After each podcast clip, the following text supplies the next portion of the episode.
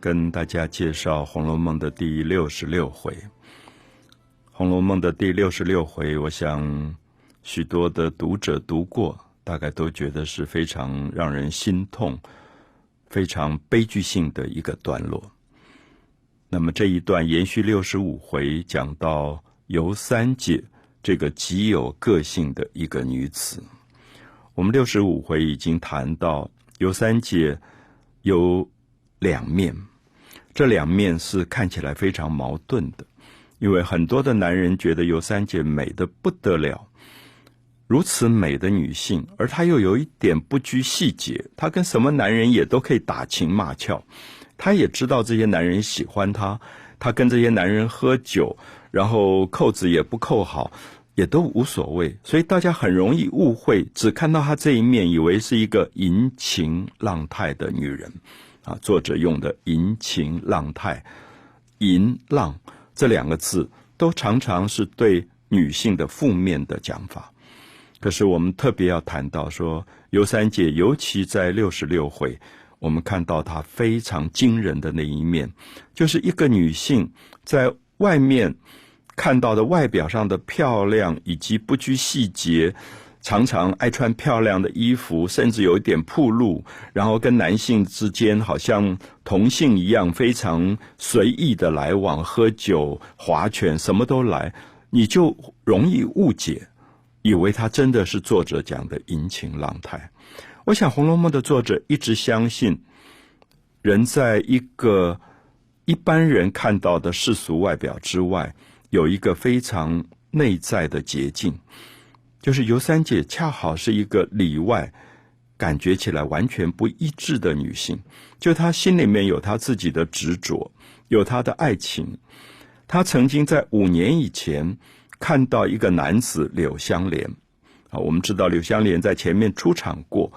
柳香莲是一个世家子弟，原来家庭也非常好，可他不喜欢读书，这一点很容易让我们误会。那其实柳香莲是不喜欢古代那种有点像我们今天教科书的那种为了考试做官的书，他喜欢侠义。侠义就是可能我们今天有一个少年人十六七岁，我们喜欢读武侠小说，也觉得做侠非常的潇洒。所以他也舞枪弄棒，学很多的功夫，很多的武术，然后人长得极漂亮，所以柳湘莲大概是《红楼梦》里面描写的第一大帅哥，就他出来，每个人都喜欢他。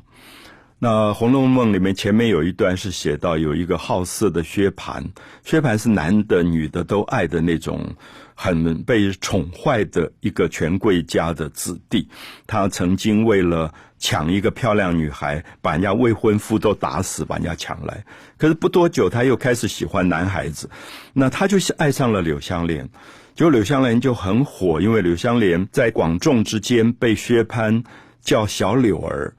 那柳湘莲是一个非常大家给她取的外号叫“冷二郎”啊，“冷”这个词有点像我们今天讲的“酷”啊，酷哥那种。他很有个性，他就觉得在大庭广众里面把我叫小柳儿，好像把他当一个妓男一样，他就气得不得了。后来就诓骗这个薛蟠到野外，然后把薛蟠痛揍了一顿。那他就逃走了，因为等于要出人命案子一样，他就逃走。所以这段时间他就。有一点消失了。其实他也是个非常流浪个性的人，那大家都不知道他去了哪里。所以尤三姐说，五年以前我看到过这个男人，觉得他冷酷帅，他就爱上了这个男人。所以我想，这个也是我们今天很多年轻人也许不一定懂的爱情，就是他可以暗恋一个男子，暗恋五年，而都没有讲出来，一直到现在，他的姐姐尤二姐跟姐夫贾琏觉得要。为他相亲了，他才讲出，除非这个人我不会嫁。用我们用他自己的话说，这个人一年不来，我等一年；十年不来，我等十年。这个人死了再不来，我情愿剃了头当尼姑去，吃长斋念佛，以了今生。所以我们看到尤三姐讲这句话的时候，我们真的吓一跳，因为跟我们前面看到的淫情浪态刚好是相反的。我想这是《红楼梦》了不起的地方，《红楼梦》从来不觉得一个人会像我们很差的那种连续剧，只有一个样子。其实人是复杂的，你看到的外表可能什么都不在意，可是心里面他可能非常非常在意。所以后来尤二姐跟贾琏丈夫商量说怎么办？他讲了这么重的话，那只好真的要去找这个人。那贾琏说。更糟糕的是，柳湘莲因为打了薛蟠，所以根本人逃亡在外，现在简直像个通缉犯一样。所以我到哪里去找他？好，所以这个小说就非常的悬疑的，就讲到说，大家也开始为尤三姐担心，说你发了这么重的一个誓愿，万一这个人真的找不到，你难道真的去当尼姑吗？真的了此今生吗？好，所以我想，我们就看到。六十六回非常精彩，就是在他第二段的时候，非常峰回路转的看到这一对亲事的成功。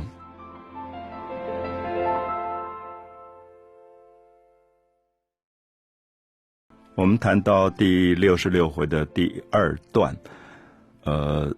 我们说《红楼梦》的作者非常会推理，非常会峰回路转啊，就是这个尤三姐决定要嫁给五年前。只看了一眼的一个男人柳湘莲，觉得非这个男人不嫁，而且发重誓说一年不来我等一年，十年不来我等十年，他一生不来我就断了头发，出家做尼姑，了此今生。那我们看到一个女子发了这么大的誓愿之后，大家都呆住了。贾琏还有一点怀疑，说他真的这样发誓吗？那尤三姐就冲进来，就在房子里跟她姐夫贾琏说。然后把头上的一个玉的簪子丢在地上，摔成两段，说：“我如果讲的话有一点点我做不到，就跟这个簪子一样。”所以，我们越来越看到《红楼梦》里面出现了一个非常刚烈的女子啊！刚烈就是因为过去在传统的社会，女性大概都必须柔顺，你根本没有刚烈的可能。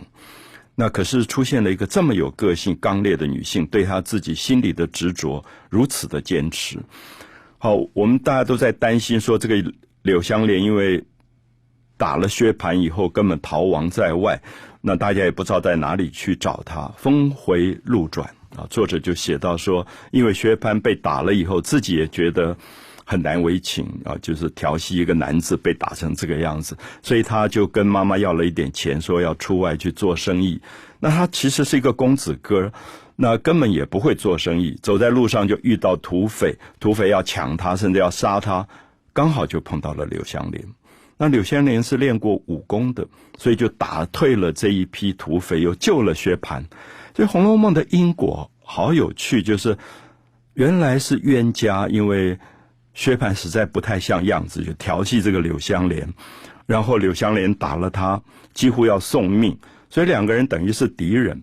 那柳湘莲为了薛蟠逃亡，可是现在又在路途当中好死不死碰到了土匪，那柳湘莲又救了薛蟠，所以我相信《红楼梦》一直在讲一个我们在人世间我们自己都不知道的因果，我们跟一个人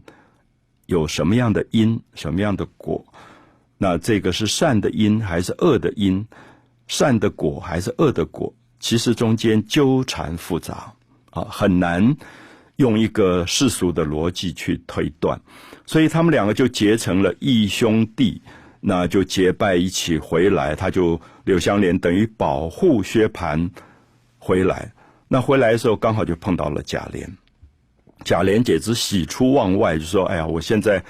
太太尤二姐的妹妹尤三姐，就说非你不嫁，我们正在这边。”完全没办法，不知道怎么办，因为更不知道你去了哪里。那怎么会这么意外就就碰到了？好像无巧不成书。然后就跟他讲说尤三姐如何如何发誓。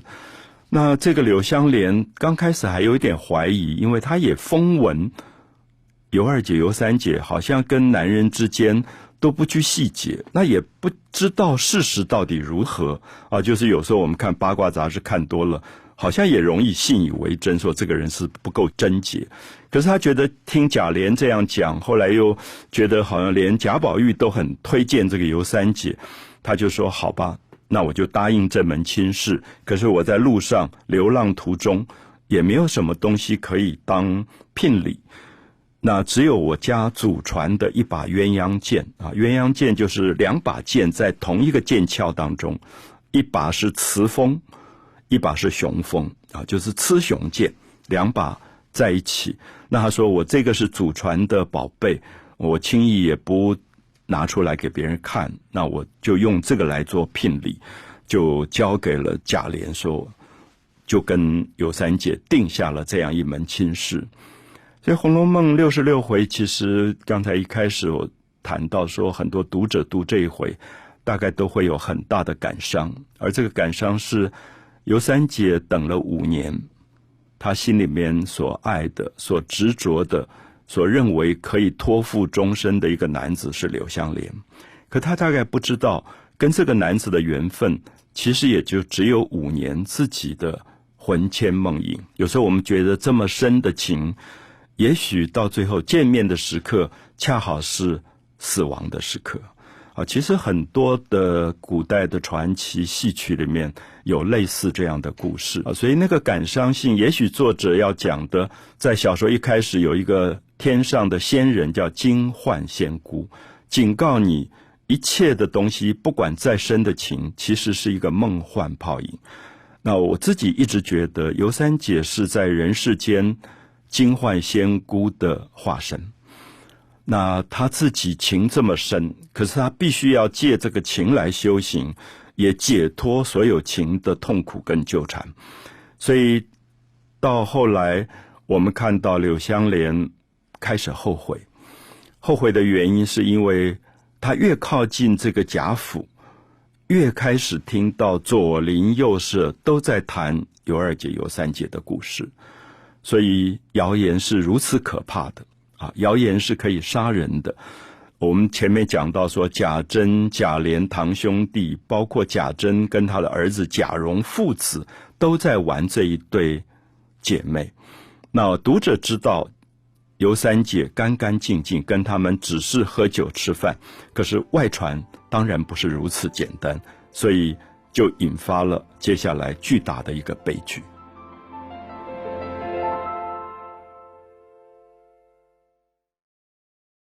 红楼梦》第六十六回最后一段，我想所有的朋友，特别是年轻的朋友，读到这一段，大概心里都有很大很大的感伤吧。啊，我自己一直年轻时候觉得读这一段，好想把它抽出来变成一个短篇小说。我们读过西方的《罗密欧朱丽叶》，我们读过东方的《梁山伯祝英台》，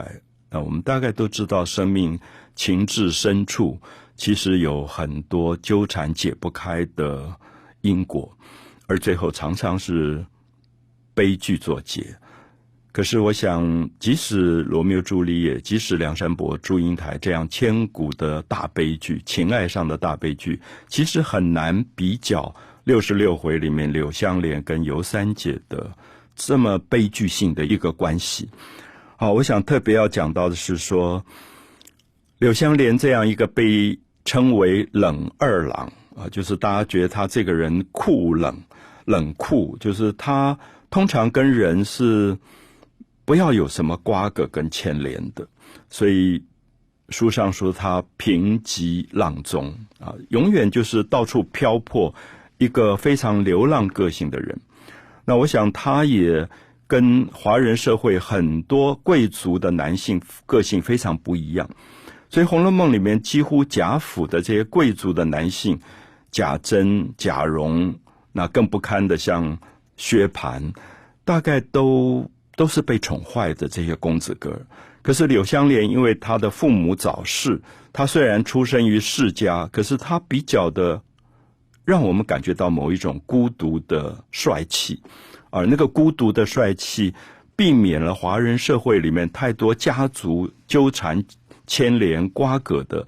啊这种复杂度，所以别人称他为冷二郎啊。我觉得这个冷跟现代社会讲的酷啊。一个酷帅的那个“酷字”那个字非常非常的像，就是他通常不跟人有很深的来往，可是我们也知道他用情很深。他跟贾宝玉很好，他跟贾宝玉的一个第一个同性的爱人秦钟非常好。秦钟死掉以后，坟墓都是他修的。那他常常会告诉贾宝玉说：“我虽然没有钱，可是，